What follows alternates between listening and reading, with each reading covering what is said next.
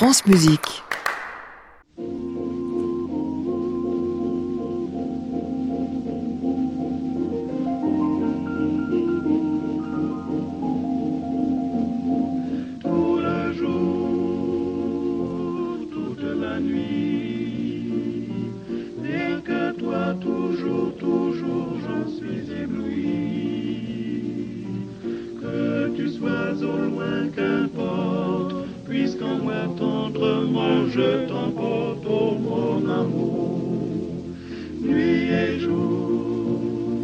Bonsoir à tous, bienvenue dans le Classic Club sur France Musique tous les soirs de la semaine en direct depuis l'hôtel Bedford à Paris où vous pouvez venir nous rejoindre puisque je devrais dire toujours direct et public bien évidemment. Ce soir, une histoire de larmes ou plutôt de chambre de larmes, une invention d'un certain Dante et pour régler le deuil peut-être une sorte de psychanalyse appliquée à ces temps-là. On en parlera en deuxième partie de programme avec Bruno Bonnour. Mais pour commencer, une incroyable histoire, elle est aussi euh, celle de Jonathan Dunford qui nous a retrouvé un manuscrit de Marin Marais nous arrivant par-delà les siècles. On raconte cela en première partie d'émission. Nous sommes ensemble jusqu'à 23h.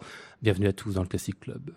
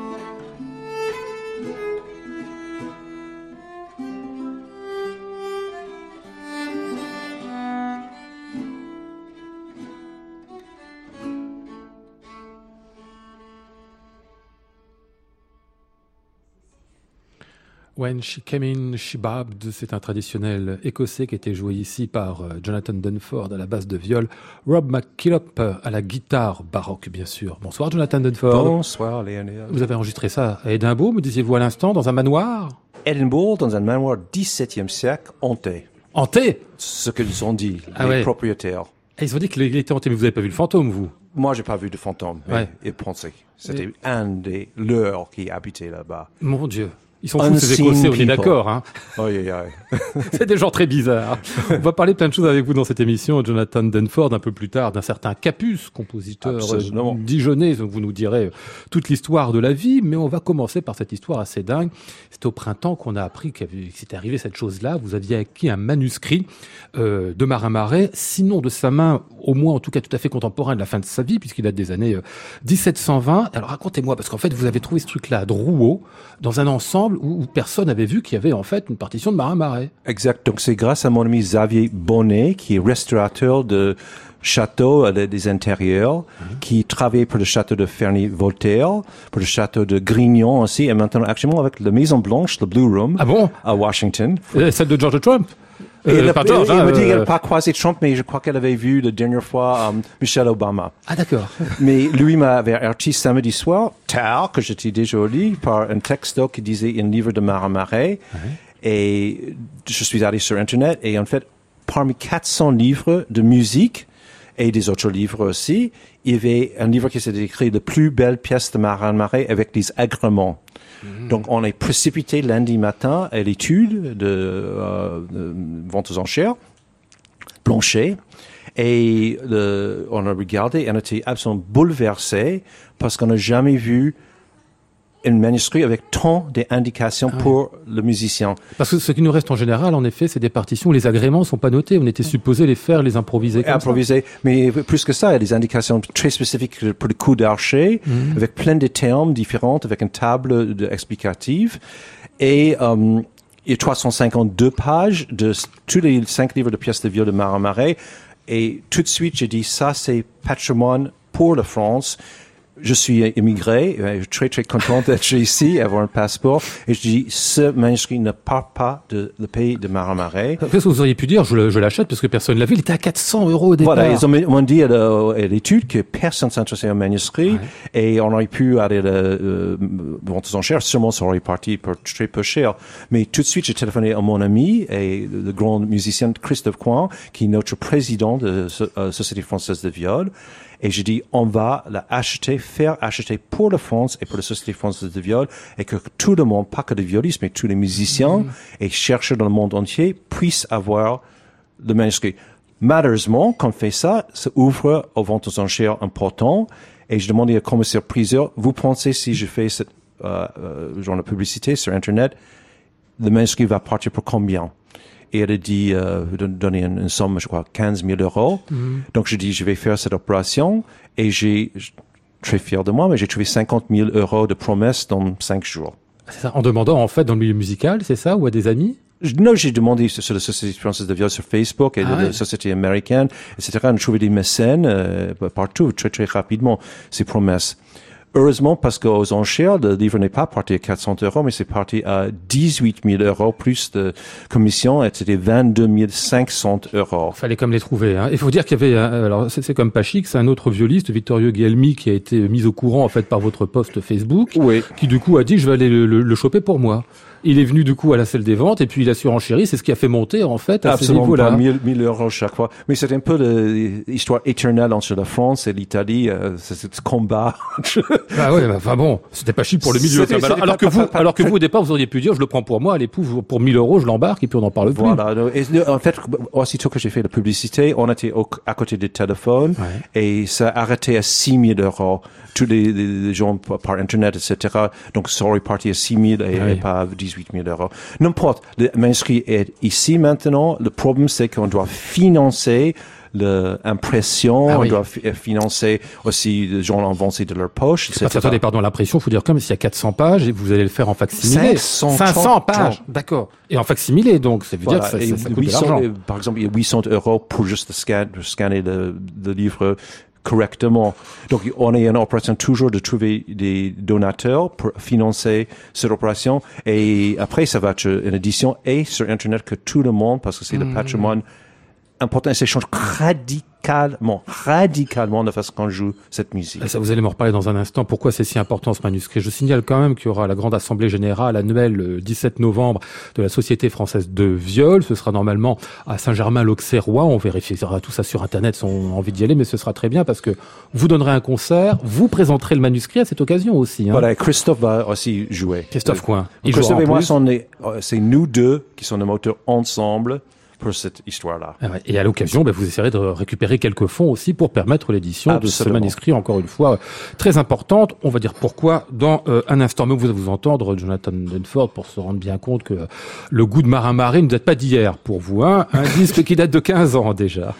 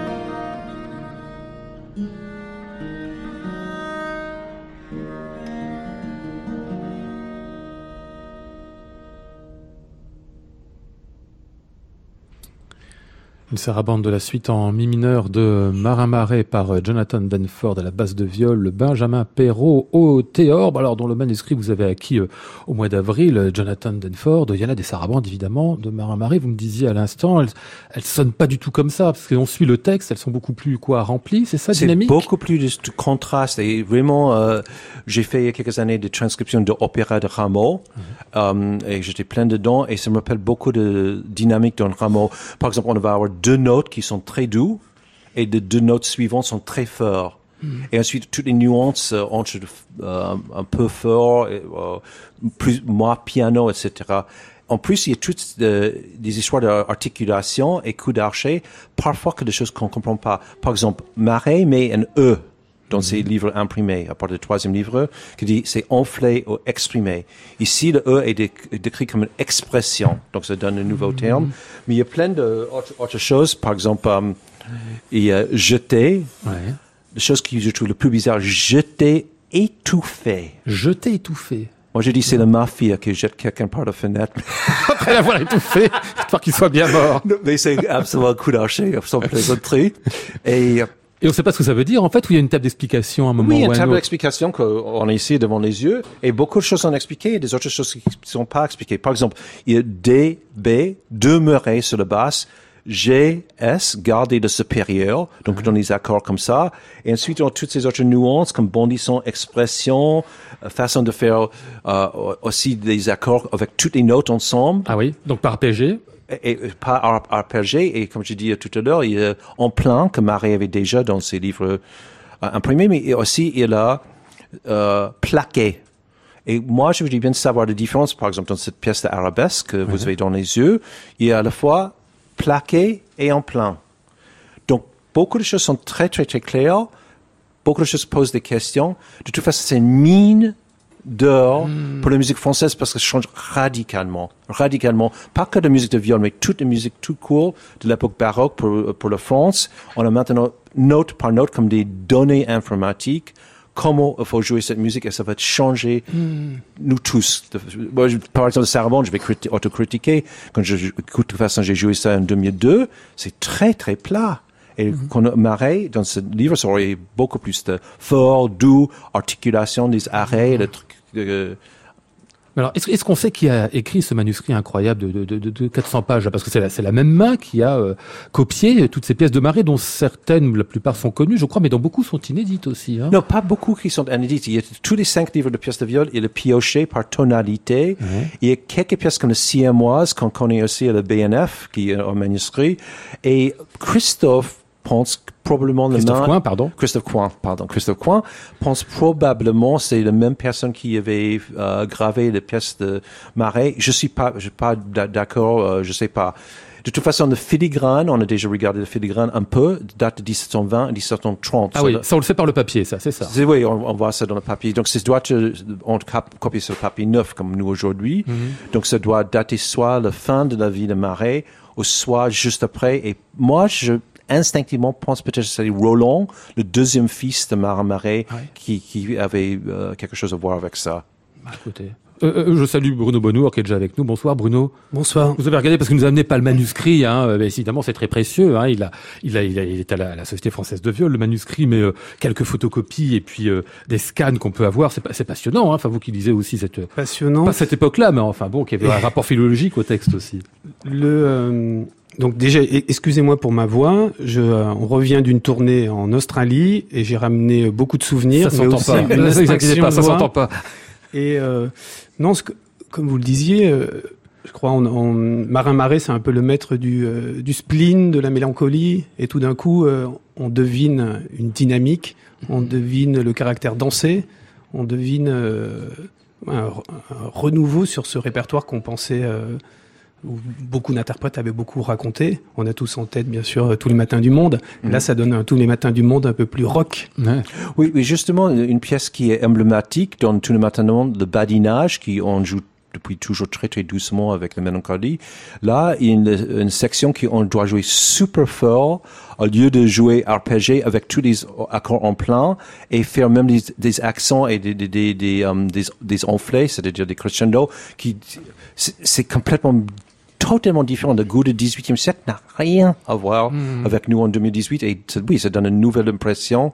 Euh, euh, quand on joue ça, on, on a l'impression d'écouter Rameau plutôt que, que de Marais. C'est-à-dire quelque chose qui est plus dynamique, plus contrasté. euh, Beaucoup plus cont- contrasté, beaucoup. Et les tempos sont plus lents parce qu'il y a tellement de notes ajoutées. C'est impossible de jouer ça à la vitesse que, euh, par exemple, l'américaine que je connais bien de Marais. Si on joue sur la vitesse qu'on jouait habituellement, c'est impossible.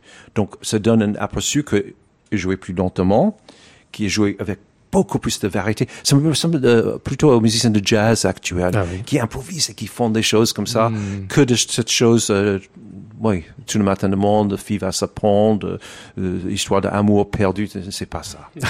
C'est plus vivant que ça. c'est beaucoup plus vivant que ça. En tout cas, c'est fantastique d'avoir trouvé cette chose-là. On comprend bien que ça va changer des choses. Il va falloir aussi pas mal de temps, peut-être, pour euh, comprendre tout ce qu'il y a dans ce manuscrit. des années. hein. Des années, c'est Des ça. hein. années, des années. C'est pas du déchiffrage, mais arriver à saisir simplement ce que veulent dire les. Je les suis dessus depuis le mois d'avril. Au départ, j'ai déchiré mes cheveux de ma tête. Vous n'avez pas déchiré le manuscrit? Non. Mais j'avais l'impression d'être un débutant et là, au fur et à mesure, je, je comprends rien, en fait. Bon, si on veut voir ce manuscrit, parce que vous le présenterez à l'occasion, je rappelle donc l'Assemblée Générale de la Société Française de Viol, ce sera le samedi 17 novembre, avec euh, concert, présentation, donc, et puis si on veut apporter un peu d'argent pour l'édition et la mise à disposition à un large public de musiciens et d'autres, ce sera possible. Saint-Germain-l'Auxerrois, normalement à Paris, on ira vérifier sur Internet, on va mettre toutes les références sur la page de l'émission. Classic Club, Lionel Esparza, France Musique. Alors, on viendra à vous tout à l'heure, euh, Jonathan Danford, pour une autre découverte, celle de ce monsieur Capus, euh, compositeur dijonnais, mais pour l'heure, on va se plonger dans la chambre des larmes.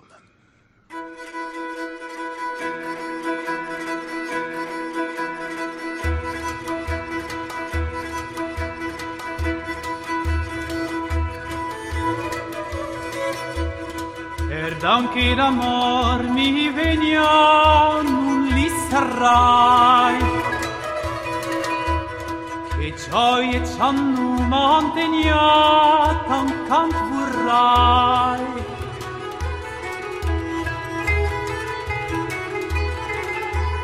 Es im svilen Hals mein uns dankem de penia Carcilom un curma traiven camar mundenia Carcilom eg in abonnen tresegnan degli est nunar. Che già merze strumenti de malti autrar.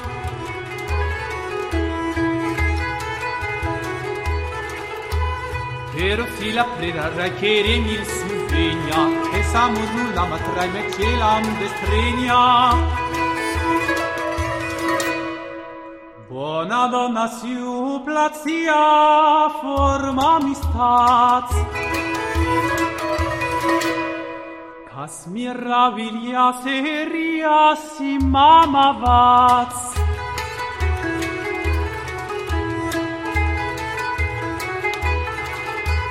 Ma saura caunum placi giormen venia Conus che magiat gras unes tenieria La noc mil tribalte elia num leicen paz. Si mongus al cortesia e la beutat.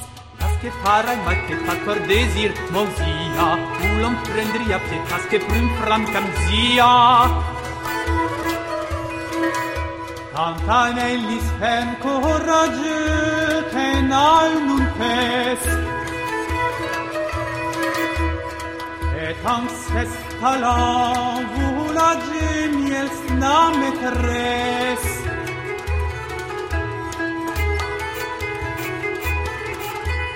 Persam digra venis vese um dam knagi Garde se na murta gedi pior uzagi Şansun vay tendret viaggi la ionies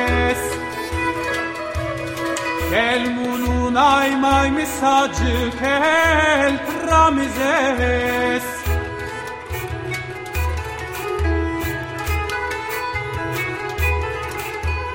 E poi del tut messius messes su al ciel nordaci, te da di lusagas, va mi scuor salvaggi.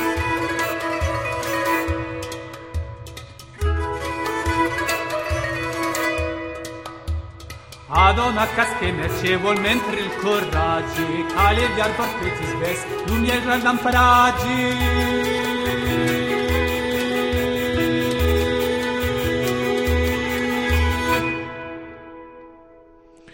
La musique de Pérol d'Auvergne, euh, très ancienne, elle date du début du XIIIe siècle et rien à voir d'ailleurs avec ce qu'on écoutera euh, dans quelques minutes et avec votre nouveau projet, mais je voulais qu'on vous entende aussi dans un répertoire bien différent. C'était votre voix, euh, Bruno Bonour, hein, qu'on entendait. C'était ma voix, c'était pour le label Zigzag, c'était je crois en 2009. Et ce que je vous disais, glisser rapidement hors antenne, c'est que cette équipe de Andreas Linos, Antoine Morino, Christophe Tella, nous les retrouvons dix ans plus tard, donc dans Mhm. notre Inferno.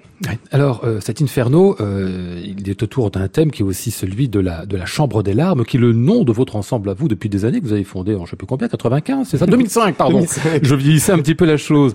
Euh, mais auparavant, je voudrais qu'on dise deux mots de vous, Bruno Bonneau. Vous avez une particularité, enfin en tout cas vous mettez ça dans votre biographie, c'est que vous avez grandi dans l'Aveyron, à la ferme, dites-vous. Ce qui Oui. fait une différence, comme s'il y avait des musiciens des villes et des musiciens des champs.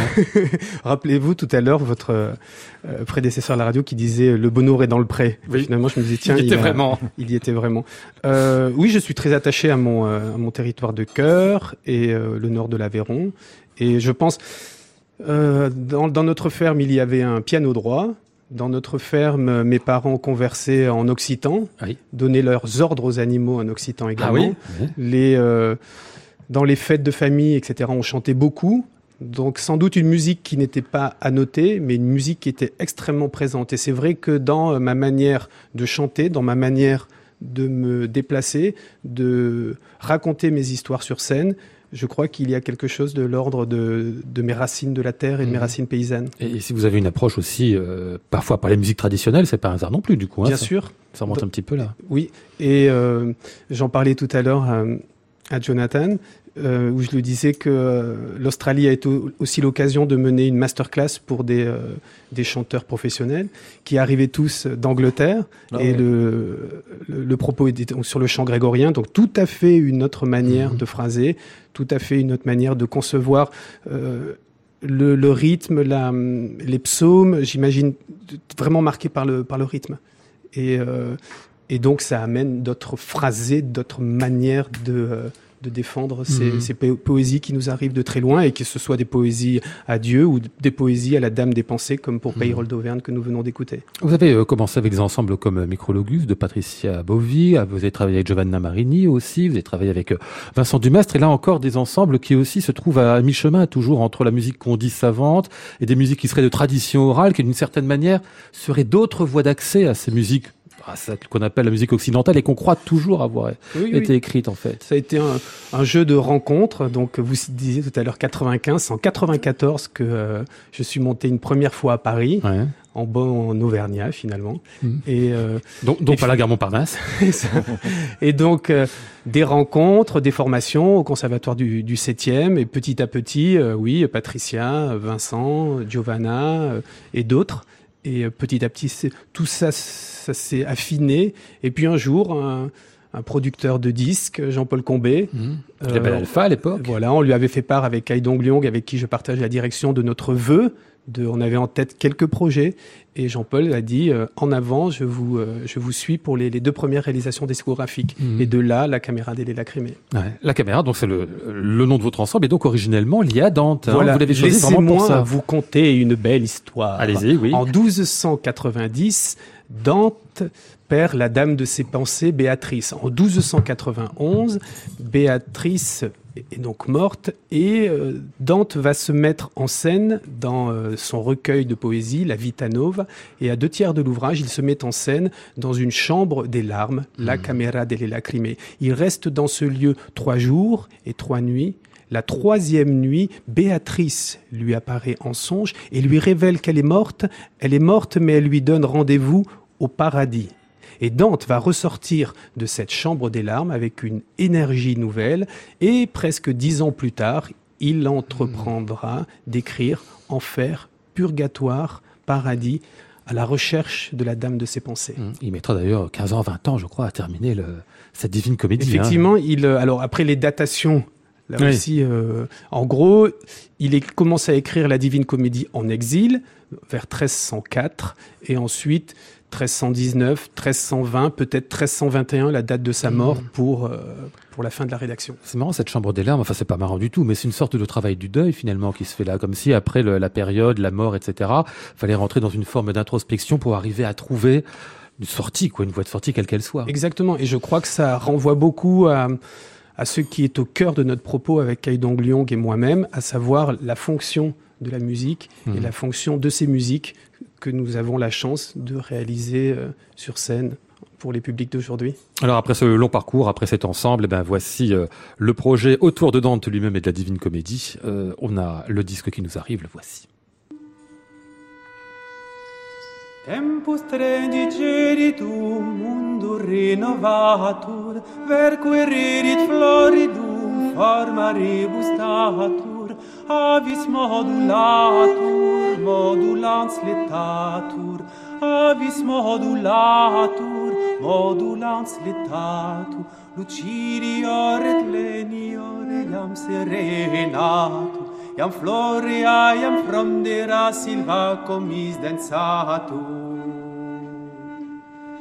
Plurut super gramina virgines decori quaram nova carmina dulci sonantori annun favori volu crescam nori favet et odori trilus picta flori corrigitur sengitur tangitur amori virginibus et avibus sempreribus sonori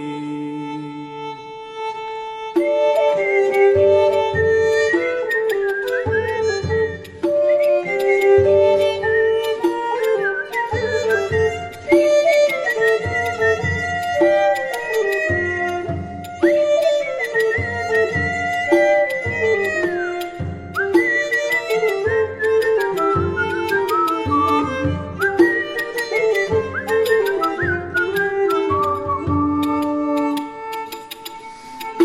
modo resia puer faritratus, cui reorum curia pribet famulatus, cui dominatur nimium et natus, perum triumphatus emus ausiatu, puniaverane fueran in primis reluctatu, sed interum per puerum sum veneri prostratus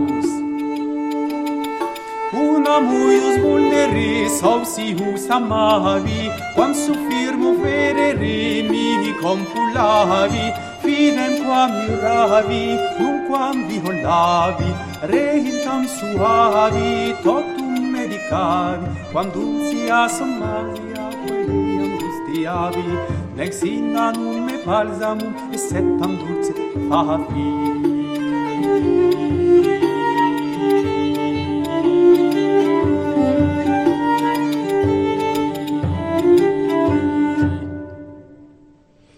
Tempus Transit Gelidum, c'est la caméra delle Lacrime avec la voix de Bruno Bonour qui dirige aussi son ensemble sur ce disque intitulé donc euh, Inferno. Alors ça va, il faut le préciser, euh, Bruno Bonour avec un spectacle tout ça, parce qu'en fait les deux se complètent, le disque et le spectacle autour de la Divine Comédie. Et d'ailleurs, cet Inferno date de 2017, il y aura le, le, le Purgatoire qui va être créé dans quelques jours, et puis euh, l'Enfer l'année prochaine. Donc c'est vraiment un, un énorme projet dantesque, hein, enfin dantien. L'idée de Kaidong, tel qu'il a nommé, il, a nommé ça euh, Dante Troubadour. Mhm. Donc en trois volets. Inferno qui correspond au spectacle Les cercles de l'enfer. Puis nous aurons la montagne du purgatoire. Et enfin les sphères du paradis. Mhm. L'idée du, du projet, en fait, il y a énormément de musique que le poète euh, toscan entend accompagné de Virgile. Il y a énormément de musique au purgatoire et au paradis. Moins en enfer. C'est ça. Le, le- Ouais. le processus a commencé, comme vous l'aviez dit, par Vitanova, par ce texte incroyable, vivifiant. Et ensuite, nous avons commencé l'écriture du spectacle Purgatoire, car il y a énormément euh, de psaumes nommés, il y a énormément de, de lyriques courtoises. Il y a même une partie de du, la montagne, du, de- une partie du Purgatoire qui est écrite en occitan. Ouais. Et même chose euh, au paradis, il croise notamment euh, Folk de Marseille. J'aime bien. Qui est Folk de Marseille, pardon Un troubadour Ah du oui. sud de la France. Il est dans la Divine Comédie, Oui, c'est ça. Au paradis. Et euh, mais effectivement, en enfer, c'est l'univers du bruit. Et en enfer, c'est juste à la fin euh, de son périple en enfer qu'il, lorsqu'au moment où il va croiser Lucifer qui est pris dans un bloc de glace, il va entendre le Vexilla Regis de Venance Fortuna et il va en changer les paroles pour en faire un hymne à- aux armées de Lucifer. Sinon, univers du bruit, et aussi à deux tiers, il croise le troubadour Bertrand de Borne, Ah oui. le troubadour euh, Qui tient sa tête entre ses mains, c'est ça. hein C'est ça qu'on connaît notamment de la, des gravures 19e de, de Gustave Doré. Et, euh, et donc, notre premier euh, défi était de rendre musical cet enfer Mmh. univers du bruit.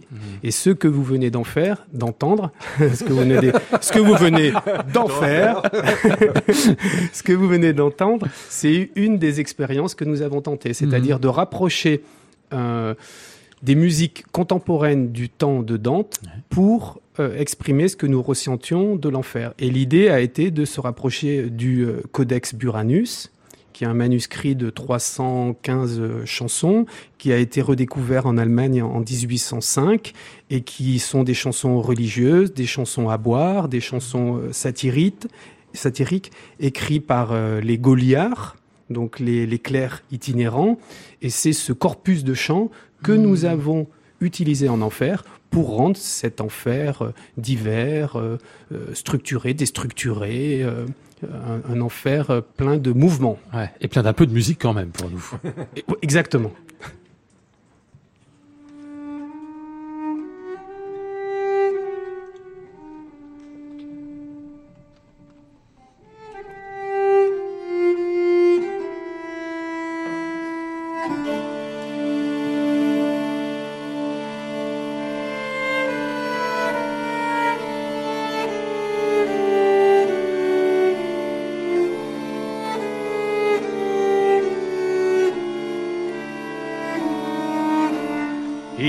taberna quando sumus concurramus cusit sumus sed aludum properamus cui semper insudamus quida gatur in taberna ubi nulus est in cera hoc est opus superatur si qui loqua radiatur quidam ludum quidam vivut quidam vendis prete vivut sed in ludum qui moram etix quidam denudant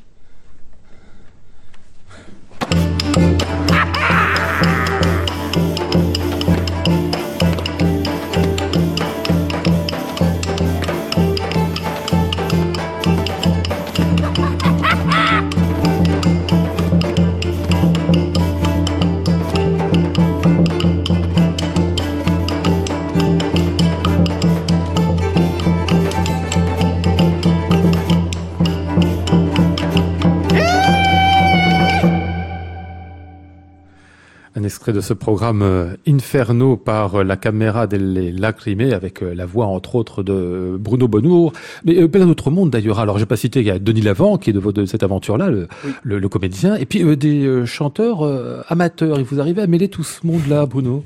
Oui, voilà. Donc, euh, on a ce vœu de, d'un épanouissement par la formation tout au long de la vie. Et, euh, et c'est vrai que lorsque, je crois déjà, nos répertoires s'y prêtent. L'ambitus, de la note la plus grave à la note la, la plus aiguë. On est sur des choses assez serrées, on est sur des musiques répétitives. On, on avait déjà eu cette expérience euh, euh, sur le projet du livre vermeil de Montserrat. Kaidong avait eu l'idée de, de travailler comme ça sur les, euh, les publics amateurs. Et ça a connu un, un certain succès. C'est un projet qu'on a donné de nombreuses fois, qu'on continue à donner. Et là, c'était encore pour nous cette idée de euh, les âmes perdues, Mhm. qui est le cœur des âmes perdues. Et, euh, et donc, ça a été possible grâce au sémaphore de Sébaza, avec qui euh, nous sommes en grande amitié. Euh, et nous avons développé comme ça un atelier de manière régulière qu'on a appelé pour l'occasion le cœur de la caméra et qui sont ces publics amateurs qui nous rejoignent sur scène. Et, et ils ont quel âge? C'est des, jeunes gens, des, des adultes? C'est très divers, c'est très divers. C'est vraiment le principe, c'est venez euh, participer, venez vivre une expérience singulière. Et d'ailleurs, euh, je profite de, de parler du cœur pour dire que là, nous allons commencer euh, le paradis à partir de, du début de l'année prochaine, et nous allons reprendre comme ça sur Clermont-Ferrand en particulier une pratique. euh, une pratique de chant. Donc, on invite les gens, s'ils le souhaitent, à nous rejoindre De pour, chanter, Ah voilà, ouais. pour chanter euh, le, le paradis avec nous.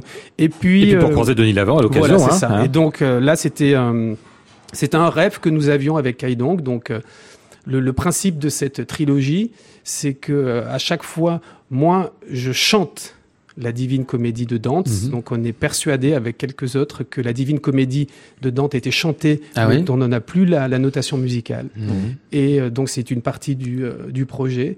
Et, et l'autre, elle était donc de à partir de des traductions de Jacqueline Risset et d'autres, euh, Kai Dong Liang a opéré une sélection et euh, le principe c'est sur une heure et quart de spectacle à peu près, le public aura une idée, s'ils viennent à notre rencontre, de ce qu'est ce grand poème Mhm. épique de la Divine Comédie. Donc il nous fallait le bon chevalier servant pour euh, défendre ce texte. Nous avions pensé à, à Denis Lavant, nous l'avons rencontré, et l'histoire est belle. Et l'histoire est belle parce que c'est quelqu'un qui arrive du mime, c'est quelqu'un qui arrive de la danse, c'est quelqu'un qui euh, connaît bien à la fois le cinéma, qui connaît bien aussi le théâtre, et euh, c'est quelqu'un d'extrêmement animé. Et euh, les premiers retours, euh, et je, je crois, c'est- en tout cas c'est ma sensation aussi, c'est que il est le corps parlant de Dante, je suis le corps chantant, mais au bout d'un moment, les choses s'inversent. Il est, il est mon corps, je suis son corps. euh, il est la voix chantée, je suis la voix parlée. Et tout ça s'opère de belle manière. À voir donc euh, la caméra d'Elle Lacrimée, ce sera le 9 septembre au festival Voix et Route Romane. Vous serez à Aurillac le 15 décembre pour euh, l'Enfer, donc ce sera la création de l'Enfer, je dis pas de bêtises, c'est ça le Ce 15 décembre? euh, non, l'enfer, on l'a donné Ah non, déjà. ça, pardon, c'est déjà fait, oui, pardon, c'est ça. Ah oui, voilà, c'est plutôt en octobre. Voilà, c'est le purgatoire, je me trompe entre les deux. Purgatoire en octobre, donc le 12 octobre à Lanvellec, le 19 octobre chez vous, au sémaphore de Sébaza. Exactement. prononce, euh, correctement ce, ce lieu-là. Et puis, euh, quant au disque, donc consacré à l'Inferno, eh bien, il est disponible sur votre label, vous avez la, la- la particularité, l'un et l'autre, de produire vos, vos propres euh, ouvrages discographiques. Vous avez bien raison. Je n'ai jamais mieux servi que par moi-même. Euh, le label s'appelle En Live. Classic Club, Lionel Esparza, France Musique. 22h43. Allez, on va revenir à vous, Jonathan Dunford. Donc, pour votre label, euh, à vous aussi, et un compositeur, un autre à découvrir, Jean-Baptiste Capus.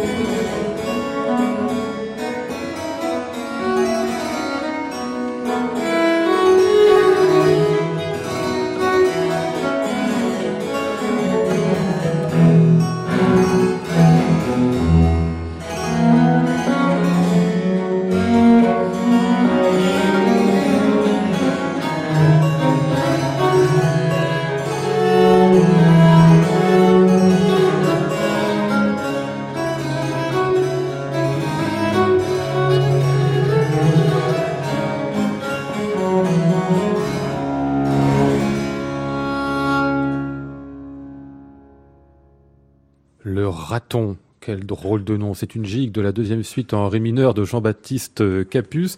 C'était Jonathan Dunford qu'on entendait ici avec à vos côtés Jérôme Chabozo, Pierre Trossellier, Francis Roudier. Sur ce disque donc consacré, euh, deux disques dans un seul volume, à ce monsieur Capus qui paraît sur le label Astre Record, qui est votre label à vous, Jonathan Dunford. Vous faites tout. Vous jouez de la viole de gambe, vous la- faites l'enregistrement, vous faites les maquettes, vous êtes Je fais Charlie le Chaplin montage, du je fais disque. tout hein. A à Z. C'est ça, hein Ça, c'est euh, en anglais des me, myself and I. Donc, c'est, je fais tout. Comment tout- vous dites? Me, myself and I. Ah, Moi, moi-même et moi-même et moi-même. Et moi encore. moi encore. moi, moi et moi, comme dit Péléas. C'est bien celui-là. Ouais, ouais, Qui est ce monsieur Capus, donc, que vous nous découvrez ici? En fait, mais Capus était un personnage important parce que c'était le fondateur de l'opéra de Dijon. Il était à la fois violoniste, violiste, euh, aussi était chef d'orchestre et avec Claude Rameau, qui était le frère Jean-Philippe, il a fondé cet opéra de Dijon. Donc son activité était uniquement à Dijon et jamais à Paris. Pourtant, un de ses opéras était produit à Versailles devant la reine en 1729. Donc sa réputation faisait plus que juste à, à Dijon. Et il avait une carrière qui, qui durait euh, jusqu'à 1751. Donc, et il a composé beaucoup, beaucoup de musique. Malheureusement, on a pour le moment un seul livre de pièces de viol qui est le BNF, le deuxième livre de pièces de viol qui a été publié égaré, je ne pense pas perdu. Les opéras, on a tous les livrets, mais pas de partition pour le moment. Et récemment, mon ami Yvan Bever, qui est musicologue et critique de- avec qui je travaille sur ce projet, a trouvé à Lyon 17 nouvelles suites de par, euh, pour par-dessus le viol de Capus. Donc c'était vraiment un personnage euh, important pour le Bourgogne, mais aussi pour la musique baroque et aussi pour le viol. C'est c'est un petit peu entre Marais et Forqueray. Euh, 1730, c'est une période que connaît moi bien C'est la fin de la viole en plus. C'est la peu, fin hein. de la viol ça, hein. et surtout euh, à Dijon, euh, voilà. C'est pour moi c'était intéressant de trouver des musiques qui étaient hors Versailles Oui. et qui représentent. Le raton, par exemple, c'est des familles bourguignons. Oui, c'est ça, je vais vous demander, c'est qui, c'est quoi le J'ai raton? pensé, j'ai pensé au départ, c'est un genre de crêpe, mais non. Et euh, non, c'est souvent des familles non, bourguignons. Ah, c'est ça, d'accord. Voilà. Tout simplement. Oui, on, comme comme on disait, les, on, comme on offrait à des, à des grands, à des grands de ce monde, évidemment, et des, très bien. Euh, 1734, j'ai noté cette date-là, parce qu'on vous dit de création de l'Opéra de Dijon. En fait, pour dire, il n'a pas fait construire un bâtiment, simplement, il a investi un hôtel particulier, c'est Voilà, ça, pour faire des, opéras. Avec, avec euh, Claude Rameau, il avait les doigts jusqu'à la fin de sa vie. Um, actuellement, c'est en fait, c'est une square à Dijon. Je, me suis rendu euh, sur place euh, au mois de mai, et donc euh, cet opéra n'existe pas. Mais c'était vraiment euh, important pour la ville de Dijon d'avoir le premier opéra avait des productions. Et apparemment aussi, Capus et Claude Rameau. R- Jean-Philippe avait déjà un, caractère, euh, sale caractère, mais Claude était arrêté par la police parce qu'elle était tellement difficile. Ah oui. Et euh, Capus aussi apparemment euh, euh, était très très arrogant. Du coup, le duc de Bourgogne, son patron, a dit J'aime bien ces concerts organisés par Claude Rameau et Jean Capus, mais je viens plus parce que les deux personnes qui dirigent ça sont impossibles à gérer. Des fous. Les titres des pièces de Monsieur Capus sont drôles. hein. On a cité tout à l'heure le raton. Il y a une niquette. Il y a les mipons. On sait ce que c'est, tout ça, les mipons. Non, le- parfois on ne sait pas, mais parfois les autres choses sont euh, des, des patrons des personnes en Bourgogne. On a donné un concert cette année, en mois de mai, au château de euh, Moutier, qui est en Bourgogne, et il y avait un de ces patrons, le comte de Tavannes, qui avait son portrait dans le château juste par, par hasard. Donc c'est toujours euh, des gens Ah, qui, ouais. par exemple, une Des pièce contemporains, quoi, qui des offraient la pièce. des, patrons, des patrons et des personnages de Dijon importants euh, au XVIIIe siècle. Et la Pierrette, il y avait une Madame Pierrette? Madame Pierrette, on sait qui c'est. Madame Pierrette est quelqu'un qui donnait beaucoup d'argent à le collège de jésuites où était, Capus était employé comme son père auparavant. Eh Ben la voilà, la Pierrette.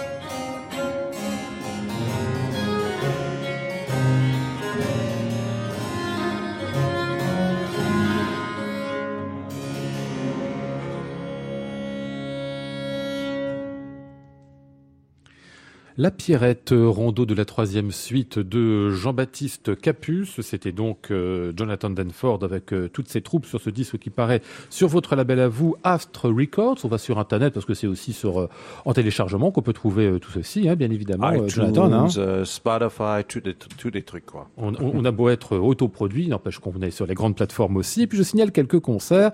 Vous serez le 16 septembre à la Pitié Salpêtrière pour l'ensemble à deux viols égales, votre ensemble à vous. Et puis encore un autre concert à la salle Corto. euh, ce sera là où c'est loin, le 6 avril, mais ce sera un grand concert. En fait, euh, c'est votre famille à vous, c'est la, Avec la- la toute la famille fam- du, du, du fiston plutôt, Thomas. C'est sa hein. famille, Thomas, Thomas et sa famille et ses amis. C'est génial. Ah oui, donc c'est vrai qu'il est génial. Hein. Euh, c'est- Thomas est absolument génial, votre fils. Hein. Mon, mon fils est génial. Mais je ne veux pas, pas dire ça, mais mon fils est vraiment génial. Vous êtes pas mal non plus, mais lui, il est, il est vraiment génial. Bon, bref, ce sera un concert que vous donnerez euh, en famille avec lui. Il y aura aussi Léa Desandré, plein d'amis, euh, de la famille, etc. Euh, le 6 avril à la salle Corto. On a dit déjà quelques dates de concert pour vous, euh, Bruno Bonour. Où est-ce qu'on peut vous retrouver encore? Oui, diverses manières de nous retrouver. Oui. Le 8 septembre, auditeur, Oui. au grand live, vous l'avez dit. Le 9 Ah oui, sur France Musique, absolument. spectateur à Strasbourg. Et pourquoi pas participant à Aurillac le 15 décembre, puisque nous allons là aussi, en collaboration avec le Conservatoire et le Théâtre d'Aurillac, mettre en place un nouveau chœur. Donc si Ouais. vous êtes intéressé, euh, amis du Cantal, rejoignez-nous. Et pourquoi pas, autre défi, donc à partir de l'année prochaine, participer à notre chœur pour enregistrer avec nous ce que sera le paradis. Et je le cite parce que je sais que c'est un musicien que vous appréciez, que vous appréciez. Moi, c'est quelqu'un, ça a été une des belles rencontres de cette année. Le purgatoire se fera avec Viva Bianca Luna Ah oui, Biffi, grande musicienne. chanteuse et joueuse de vielle à archer, euh, Léa Stutart, la harpiste, le comédien Mathieu de Sertine et le, euh, le chaman flûtiste euh, Pierre Hamon. Ah oui, c'est vrai qu'il n'est pas seulement flûtiste, il est beaucoup plus que ça. Un jour, voilà, c'est ça. Et un jour, il disait à votre euh, micro, trouver la résonance affective, résonance affective qui est présente si nous prenons compte du temps. D'accord. Bah, vous avez noté ça de venir à votre poste et ça vous a marqué. mais Faut, ça. faut dire, il en dit Pierre. Bon, sacré, est un plaisir. inspirant, hein. Merci à C'est vous. vraiment, un- c'est vraiment un sacré musicien. Bon, bon, on va fermer cette émission justement avec votre livre Vermeil. Ce qu'on va entendre, ben, il y a de tout. Hein. Il y a des euh, entre guillemets professionnels de, de la, la caméra et puis il y a des entre guillemets amateurs qui vous- Exactement. qui vous Là ont aussi, rejoint c'était, pour ce euh, projet. c'était- Hein. C'est un autre projet, le livre Vermeil de Montserrat, chant de pèlerinage à la Vierge Noire de Montserrat, donc tout près de Barcelone.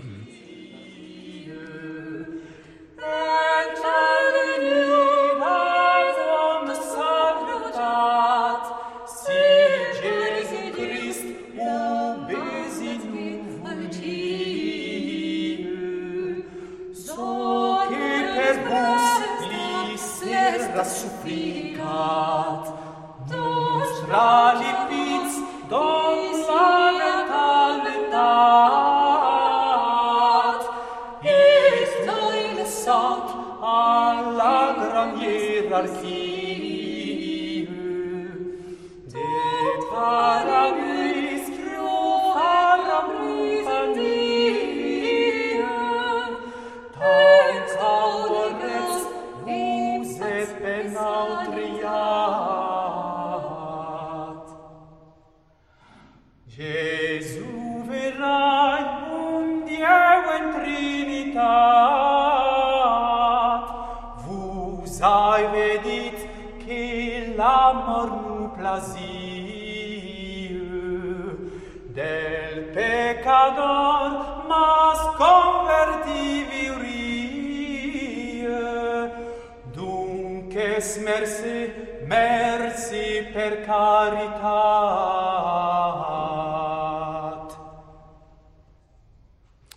Un extrait du livre Vermeil de Montserrat chanté par Bruno Bonou aurait tout un tas de monde. Le jeune chœur de Dordogne, dont on n'entendait pas grand-chose ici, mais il y avait des membres de la caméra d'Elle les lacrymées qui n'étaient euh, pas loin. Euh, merci messieurs Bruno Bonou et. Jonathan Dunford d'avoir participé à cette émission.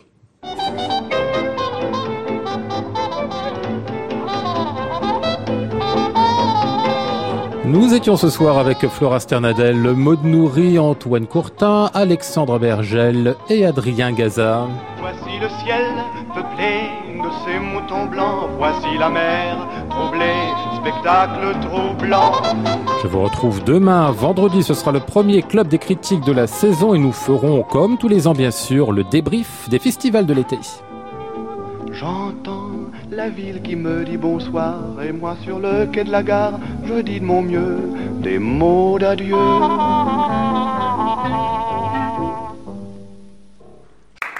À réécouter sur francemusique.fr.